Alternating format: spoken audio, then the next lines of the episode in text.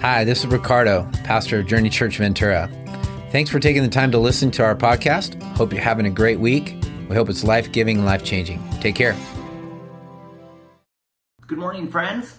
Isn't it great that even though our time together may look a little bit different than usual, our God is still the same? And wherever we gather today, whether you're sitting on your couch watching this on your television, whether you're laying in bed watching on your phone, uh, God is with us. He is here in our presence, and we are in His presence as well. Today, I am so excited to be back with you uh, here at Journey Church. And I'm excited to continue our series that Pastor Ricardo began a couple weeks ago called Wait, What? As we look at some big challenges God has called his people to. Sometimes uh, these challenges have seemed crazy, maybe even impossible, but in the end, God has always given his people exactly what they need to accomplish his good will. Will you join me in prayer for a moment and let's pray and ask God uh, to just bless this word today. Heavenly Father, I just thank you for this time that we have together. I thank you that uh, through the modern wonders of communication, we can still gather together. We can open your word and hear what you have to say to us. God, may today's words uh, be a blessing to my friends. May uh, whoever is listening be encouraged in their faith and challenged to uh, look at the impossible things that you may ask us to do and realize that with your help, we can achieve exactly what you want us to do. God, we love you. We give you our time together today. In Jesus' name we pray. Amen. I don't know about you, but I have recently felt like God is asking me to do the impossible. Hard to believe it's been nearly a year since the world got a bit weird, right? I mean, a year ago at this time, um, who would have thought that we'd have church online, we'd have school online, we'd order food online, and spend most of our time online at home? Uh, everything has gotten a little crazy, and sometimes I feel like God has been testing me in my faith, asking me to trust Him when things seem a little bit out of control. Honestly, when this whole thing started uh, back in March of last year, we're almost a year into this. Can you believe it? Uh, back when everything started, I was a little bit stressed and I was a bit worried. I had some really good conversations with Robin, my wife, and uh, she kept challenging me to stop being so scared. But honestly, I was a little freaked out. Uh, she had just been furloughed from her job. Uh, my daughter was being sent home from college. Uh, I was not traveling anywhere. Everyone was being forced to stay at home. And I got a little freaked out. I felt like I kept asking God, You want me to do what? I have to face that fear. I have to be strong for who? And I didn't feel strong or brave or any of that. I felt a little bit like, well, like maybe things were a bit out of control. That's why I love this sermon series. And I love that when Pastor Ricardo first brought it up to me, this idea, because I think the Bible is full of stories to encourage us in moments where we are asking those big questions. God, what is it you're asking me to do? Uh, we've heard about Abraham and Gideon. We've heard about Jesus' disciples. Uh, what about Ruth, Esther, Paul? Today, I want to draw our attention to someone who really had to face some huge, uh, big things. Time after time in his life, God asked him to do what seemed impossible. And I'm sure he was constantly asking, wait, what? In fact, the Bible has a whole book where this guy often wrote out his big questions to God. He was wondering out loud just how he could face these big and seemingly impossible tasks that God continually put in front of him. He asked hard questions. God, God, where are you? My God, I feel like everyone's out to get me. God, why have you forsaken me? These are things that he asked on a regular basis. And I love the fact that they're in the Bible because it means that we can be honest and get a little worried and scared too sometimes. Obviously, if you've been in church for a little while or ever picked up a Bible, you probably know who I'm talking about. The name is David, and he is probably one of the most well known people in the Bible. Even folks who don't know much about Scripture have heard about the shepherd boy. They probably heard at least one of his poems, his songs. Um, the most famous one, the Psalm 23, uh, is the one where he talks about how God is a shepherd and he shall not want, and he lays down in green pastures. He gets his soul restored. Uh, he goes to the valley of the shadow of death. Uh, people have been quoting Psalm 23 who don't even really have any kind of God connection because of the, the power of the words of David's poetry there. It's a reminder as, as David is writing these things that all of us can have something bigger and greater to hold on to. But at the beginning of his life, David wasn't quite at that point. I mean, I'm sure he could trust God, I'm sure he knew that, but he was about to enter some big wait what moments with God at the beginning of his life. David's story, though, begins with someone else's. His story starts with King Saul. If you know a little bit about your uh, Bible history, uh, Israel went to God after the time of the judges, uh, after the time of Gideon, and said, Hey, God, we want to be like other nations. We need a king. We want someone to stand strong for us, to fight for us, to be our leader. And God's like, hey, look, I, I'm that guy. But because I'm a good God and I want to have you see what happens, um, I'll give you a king. And he gave them Saul. And Saul was everything a king should be. He was tall, handsome, good looking. The ladies loved him. The guys loved him. He was a man's man. He was a lady. Everybody loved this guy. When he's anointed by Samuel the prophet, uh, even Samuel's like, wow, this guy's going to be great. But eventually, the Bible makes clear in the book of 1 Samuel that Saul eventually stopped getting guidance from God. He stopped seeking God's will, and he chose to listen to his own counsel, which, if you know anything about God, that's never the, the wisest choice. Eventually, God uh, chooses to reject Saul and he decides to anoint someone else from outside of Saul's family to be the king. So he uh, sends his prophet Samuel elsewhere. In the book of 1 Samuel, chapter 16, if you have your Bible, uh, you can turn to that. And he says, Fill your horn with oil and be on your way. I am sending you to Jesse of Bethlehem. I have chosen one of his sons to be king. So Samuel the prophet leaves where he lives and goes to Bethlehem Yes, the Bethlehem from Christmas. We know this Bethlehem very well, right? Uh, he invites Jesse, who's this prominent man around town, and he asks his son to join him in a sacrifice to the Lord. God tells Samuel that he will reveal to him uh, which one of Jesse's sons will be God's choice for the new king. And uh, so Samuel says, Great, he sits down, all having this nice sacrifice feast together, and uh, Eliab, who is uh, Jesse's oldest son, comes forward.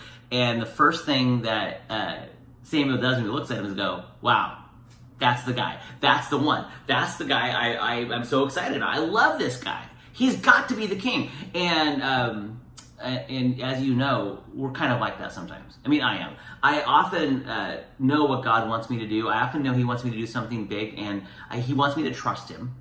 And when I see this thing that looks nice and good and will probably be just right, I say to myself, yes, this is what God wants me to do.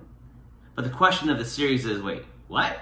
Which means what God usually wants us to do isn't the uh, easy or the obvious thing. So Samuel looks at Eliab and goes, yes, that's the one that God wants. But God makes clear to Samuel uh, in a very, uh, it's a great verse. It's one of the verses that just kind of points to the, to the reality of who God is and how he judges us. He says this in 1 Samuel 16, chapter 7.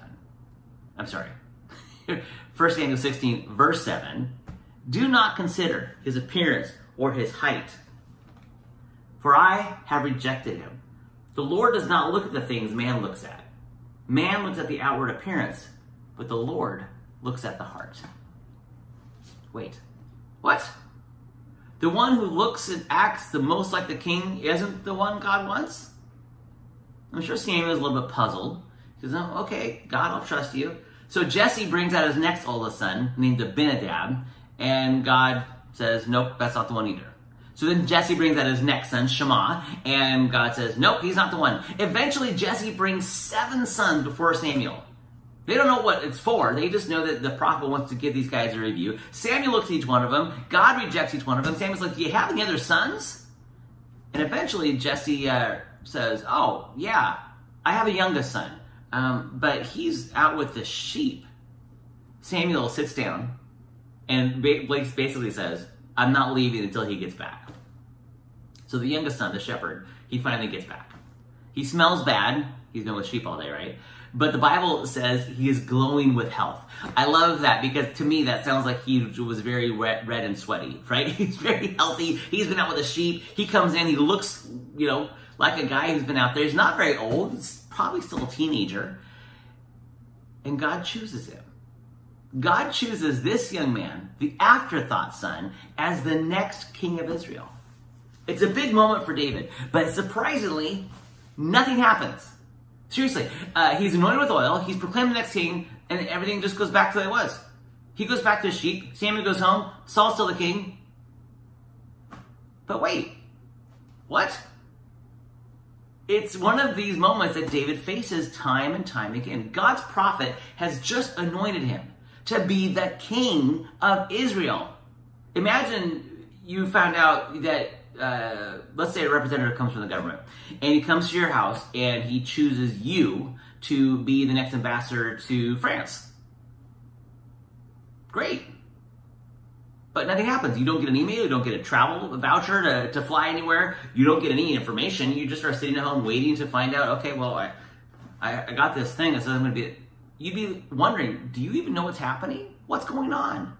I'm sure David is asking. He's like, God, what are you up to? I was just made a king. I'm a shepherd now. Is anything going to happen? Have you ever asked that question? Have you ever felt like God has made clear that something is going to happen in your life? He's giving you direction, and then suddenly you're just waiting again? That's David in this moment. And he's asking God, like you and I would, What are you up to? What are you doing, God? He thinks about being king. He thinks about what that means and all that encompasses. And then he hears the, ah! Looks down and is like, All right, I'm still a shepherd. And he starts writing another song. So often we have these things where we're called to do something. We know something's going to happen, but then we are asked to just wait. That may cause us to wonder God, why are we waiting? What are you doing? Well, when we're waiting, just because God's not saying something does not mean that God is not doing something.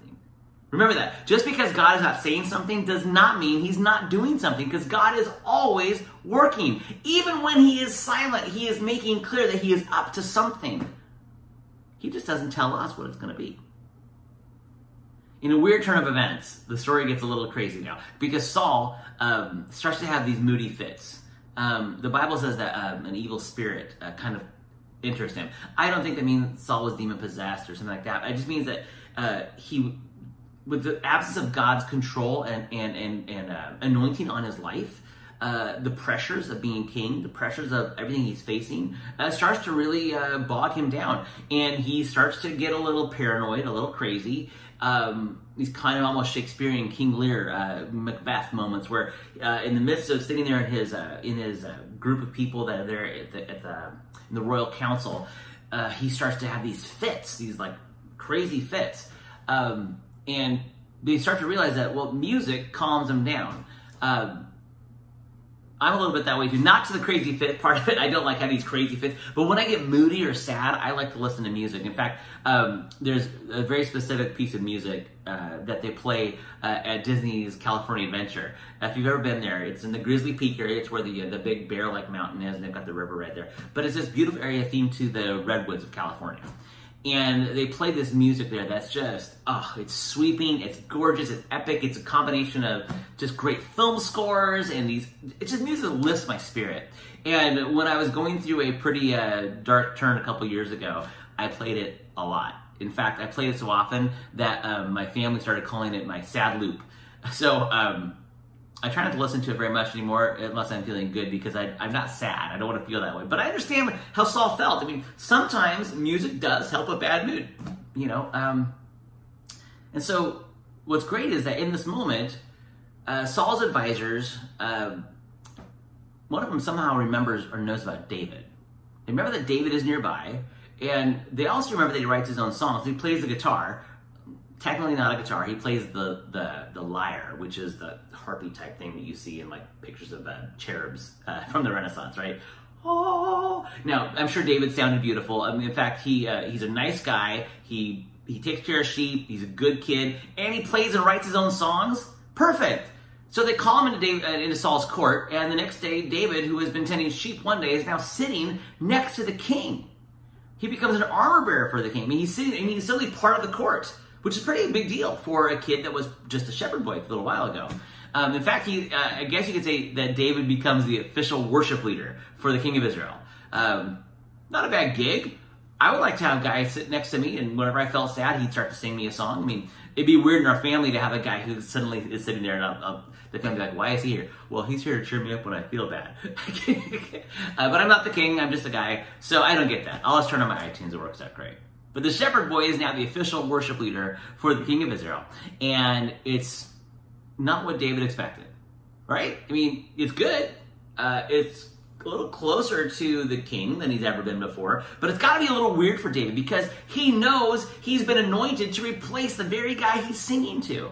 I guarantee you, while he's sitting there singing the songs and playing his guitar, uh, lyre, um, he's wondering, wait, what?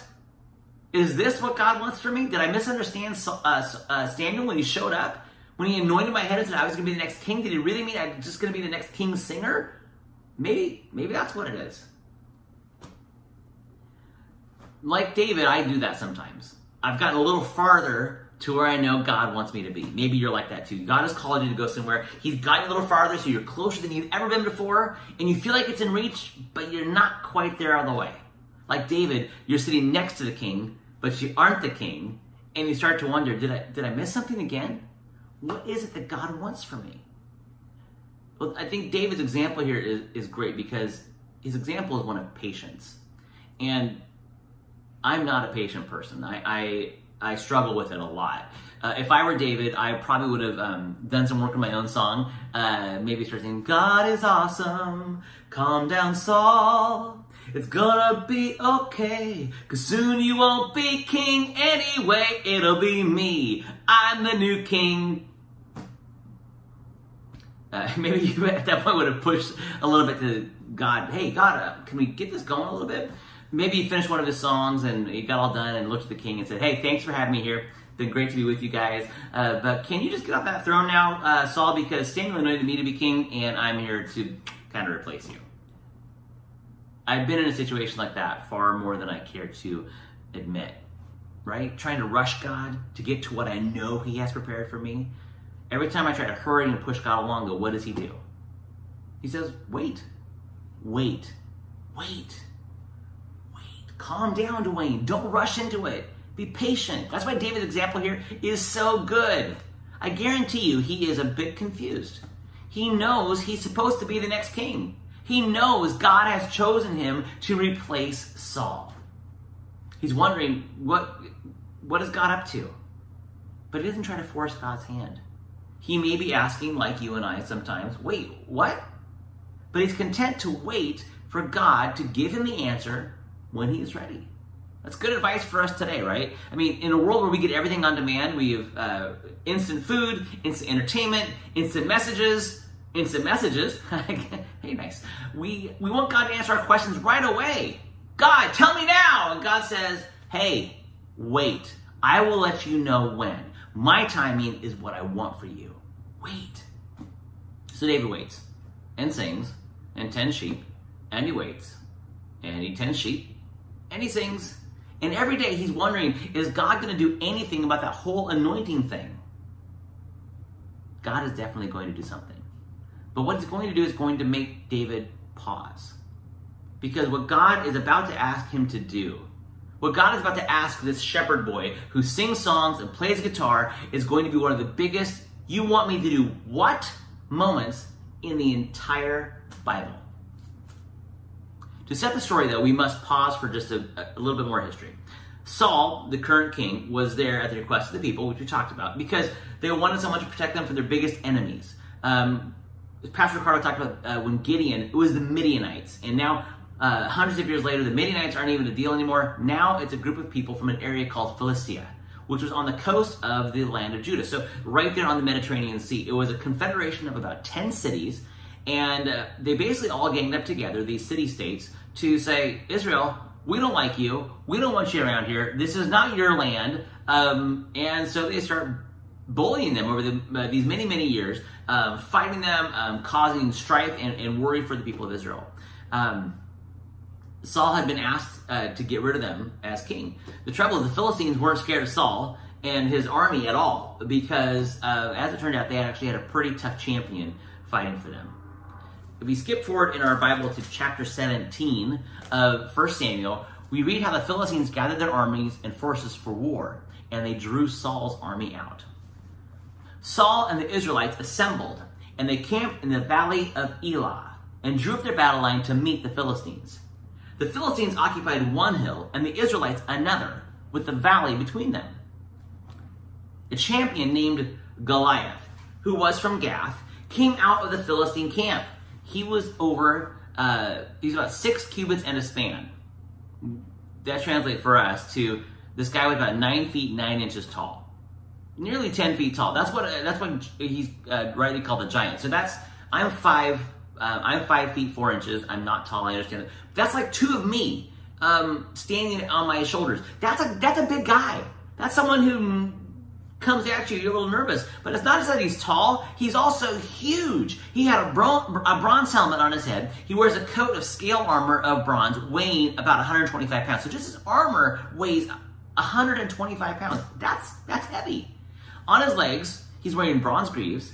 He has a, has a bronze javelin on his back. His spear shaft is huge, and the point of the spear shaft weighs 36 pounds. 36 pounds! So he's a big guy carrying heavy armor and one mighty weapon. So Goliath, uh, he had this thing that he liked to do. Uh, he, comes out every day. So here you got the you got the Philistines on one hill, you got the Israelites on the other hill, and there's a valley in the middle of them. And Goliath every day walks out, stands on the edge of his hill, and he uh, starts shouting to the ranks of Israel. Why do you not come out and line up for battle? Am I not a Philistine? Are you not the servants of Saul? Choose a man and have him come down to me. If he is able to fight and kill me, we will be your subjects. But if I overcome him and kill him, you will be our subjects, and you will serve us. Then the Philistine said, This day I defy the armies of Israel. Give me a man and let us fight each other. Wow. Um, as they used to say in the, the old westerns, them's fighting words. He's calling them out. But instead of responding like the God of Abraham, the God of Gideon, the Bible says that on hearing the Philistines' words, Saul and all the Israelites were dismayed and terrified. This is the opposite of what God wants from his followers. He doesn't want us to cower in fear when things get tough and worrisome. Whenever something happens in my family's life that is unexpected or a bit worrying, um, we we started using a phrase. I think I learned it from Max Lucado many years ago. Um, well, none of that surprised God, right? He didn't wake up this morning uh, and be surprised by something that happened in your life. He didn't wake up that morning and suddenly see Goliath and get nervous and worried. He didn't see the Philistines and think, wait, where these guys come from? I, I had no idea this was going to happen. God knew that Goliath was going to be there. He knew the Philistines were coming. And because that he knew that, his followers, his children, the people that have pledged themselves to him, Saul and his army, they should have been strong because they knew that God knew this was already going to happen. Instead, what they do, they freak out and they hide in their tents. At this point in the story, maybe we are all asking, wait, what? Why would God's chosen people be so afraid? Hadn't he already delivered them from the Egyptians? I mean, what about the Red Sea? That's a big deal. Remember the Ten Commandments? Remember the, the plagues? Or even more recently, hadn't he saved them from the Midianites in that crazy battle with Gideon and his 300 men? But here they are, the mighty army of God, cowering and worried because one big guy with some big weapons is challenging one of them to fight him. Now, the story gets even more interesting because hiding in one of those tents is David's oldest brother, Eliab. Yeah, the guy who got uh, rejected at the beginning of the story. Yeah, you can bet that he's a bit irritated. I mean, because God passed him over. And maybe he's joined the army now to prove himself and to prove that he's still got what it takes. But the last thing he wants to be reminded of is his little brother, which gets really awkward really quickly because suddenly David shows up with lunch. With lunch. Uh, imagine you're at work, you're feeling a bit low because it's not the job you'd hoped for. Uh, your little brother, who is, you know, he's your little brother, he's not as good looking as you, he's not as strong as you, he has a much better job and he's gonna make a lot more money than you. And he shows up at your place of work at your little tiny cubicle and he hands you a lunch from your dad. Oh my gosh, totally embarrassing, right? We'd be like, why are you here? Well, Eliab's sour mood gets only worse because Goliath comes back out and he starts taunting everyone again. It says this Goliath, the Philistine champion from Gath, stepped from his line and shouted his usual defiance and David heard it. When the Israelites saw the man, they all ran from him in great fear. David looks at all these brave soldiers hiding in their tents and is frankly quite puzzled. He asks, What will be done for the man who kills this Philistine and removes this disgrace from Israel? Who is this uncircumcised Philistine that he should defy the armies of the living God? Good question. What's happening? Why are they all why are you all scared? This guy has no covenant with God. This guy this guy's he's he's a Philistine. He's the enemy of God. Why are you afraid? Well, Eliab finally can't stand it. He hasn't been happy with David since getting passed over by Samuel. He's not happy to be part of an army that won't fight. And now his little brother is acting like he's like the toughest guy in town.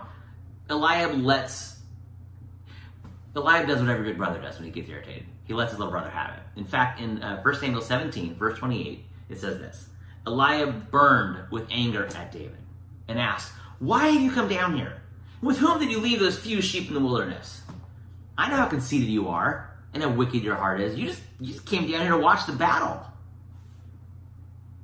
And David knows that's not true. He, he's actually there because their father asked him to be there and he wanted to send lunch to his oldest sons.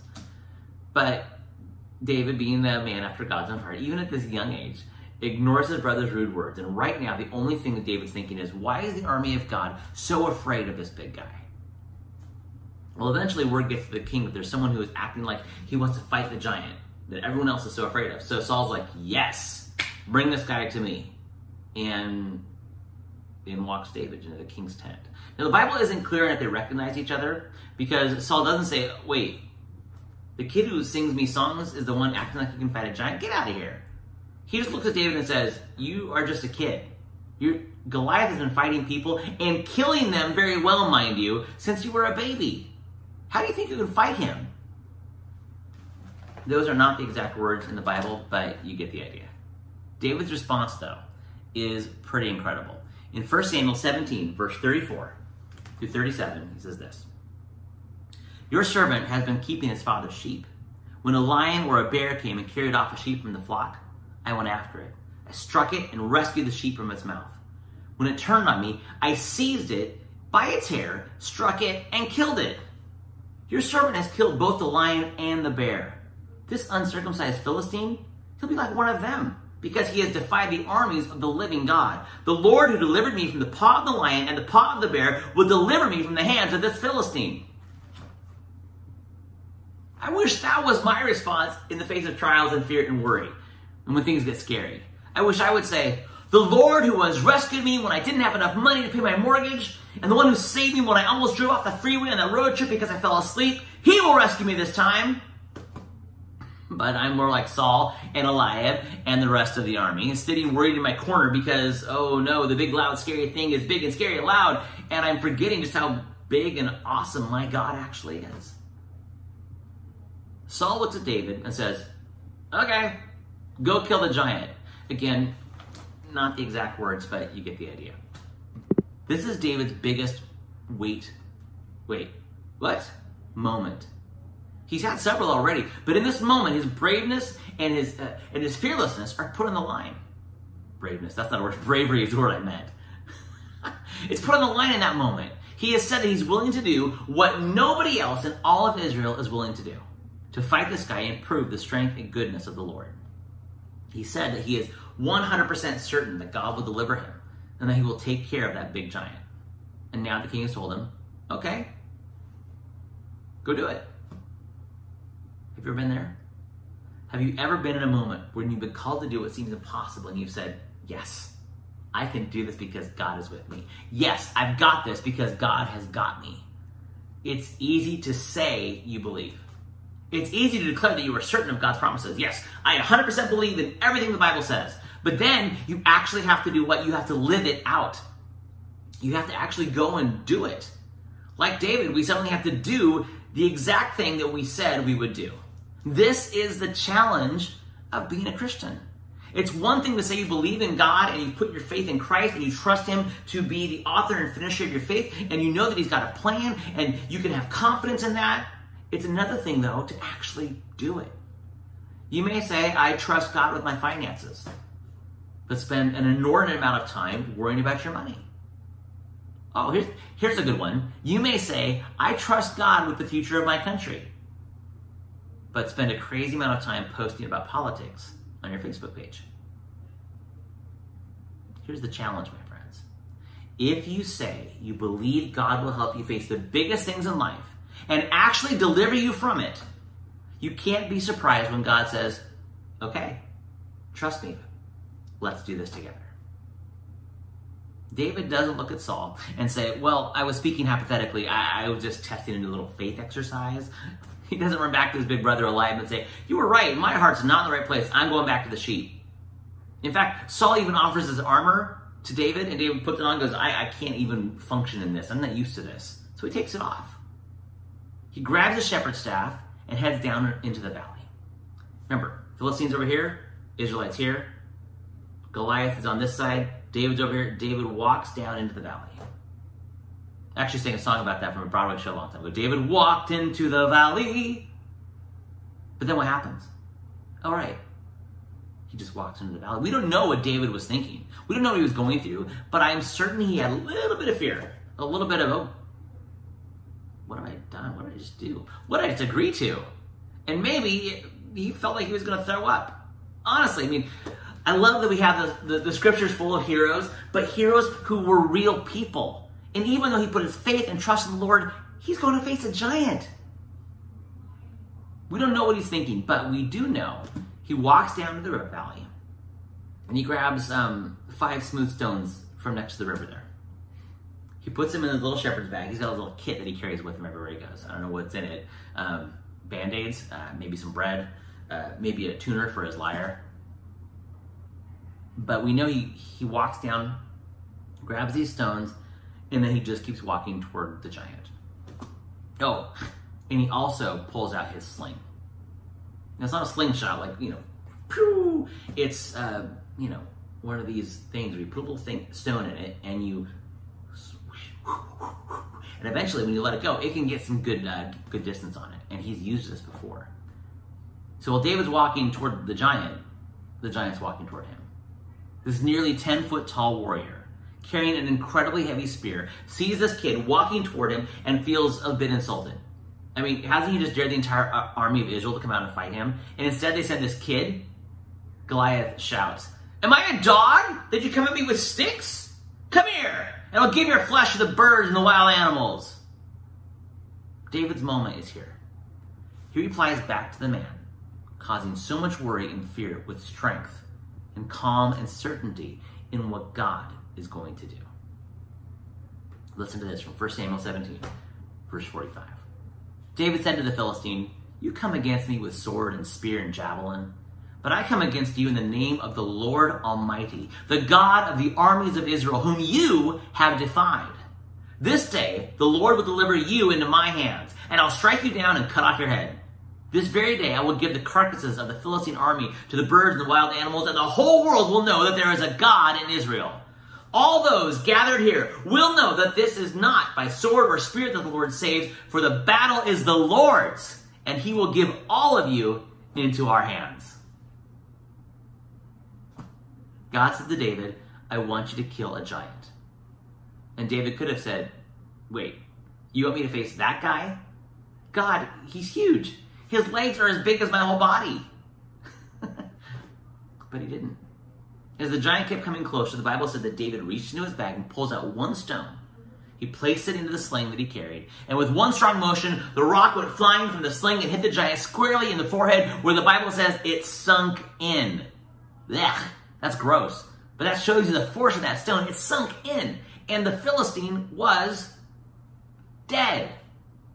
He fell to the ground. The enemy who mocked God and his chosen people now lays face down in the valley of Elah, and what had seemed so certain just the day before now falls apart. The armies of Israel jump ahead. They're so excited. They grab their swords, they grab their spears, and they chase down the Philistines, who freak out. They start running, and David stands over the giant's body, and I guarantee you he kind of gets a grin on his face. His moment of, wait, what am I supposed to be doing here has become a moment of triumph, not for him. Remember, he said, it's not about what I can do, the battle is the Lord's. All those other moments he'd wondered or worried or seemed to vanish in this one incredible moment because it became the most pivotal moment in his life. Instead of wondering, wait, you want me to face that guy? David looked at Saul and said, wait, I'm going to go face that guy. God delivered David because of his faith, which is incredible when you think of it. God had already promised David that he would one day be king, and nothing happened. God put David in the right in the palace every day, and nothing happened. If it were me, I'd maybe tell God, I wasn't so certain that the promises were ones I could bank on. I'd maybe tell God, I'm sorry, but it's just not worth it. but David doesn't do that. He's unafraid, and better, he's unashamed. he boldly declares his trust in God, and God rewards him for it with an incredible victory. And yes, after a few years go by, David does become the greatest king Israel will ever have. In spite of having to be patient and to wait and to hang in there when God promises something big, David is unafraid. That's what God wants from us. He wants that from us today, here in January of 2021, when the world just seems to be getting weirder and crazier. He wants us to look at the challenges we face and do it boldly. He doesn't want us to be afraid or fearful of the future. I mean, we, we, we may say, God, are you sure you want me to face that thing? And God will say back, Yes, I do. And I want you to know you won't be doing it alone because I will be right there with you. Whatever you face today. And I don't know what you're going to face today or what you're going to face tomorrow. This week may get nuts. But be like David. Remember God's promise. Be patient. Don't push it. Wait and don't be afraid. It may feel weird or strange or difficult, and you may be the only one doing it. But God will be with you just as He was with David. You don't need to hide or be afraid of what God wants for you because even if He doesn't make it clear right away, He will show you what He wants from you, and He will give you the courage to face it. You will face a giant in your life. You will face what seems like are impossible odds. But when you do, remember what God said to Mary. Mary, who was one of David's descendants. Yes, Mary, the mother of Jesus. When she found out that she would be the one to carry the Savior, the angel says to her, With God, nothing is impossible.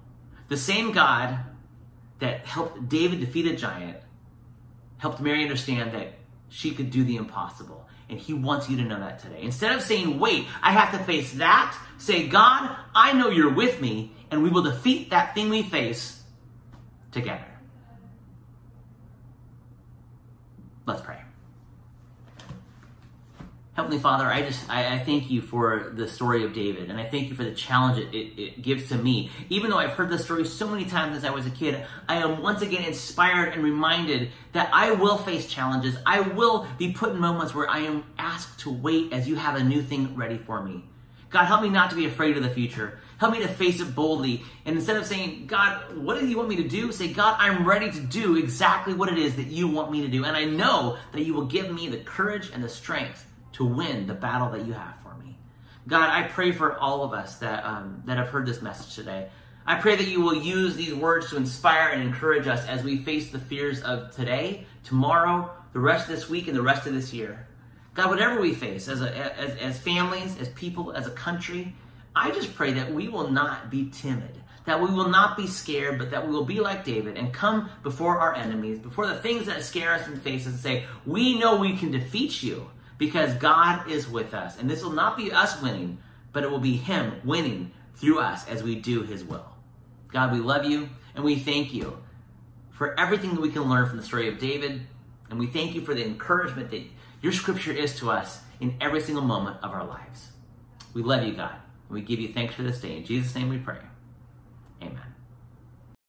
Thank you for giving us the opportunity to join your journey. And I hope the message made a big difference in your life. And if it did, we just encourage you to go to journeychurchventura.com and let us know. Also, be free to share this message with your friends and family. We just love to impact as many people as we can. Once again, thank you for joining us at Journey Church Ventura.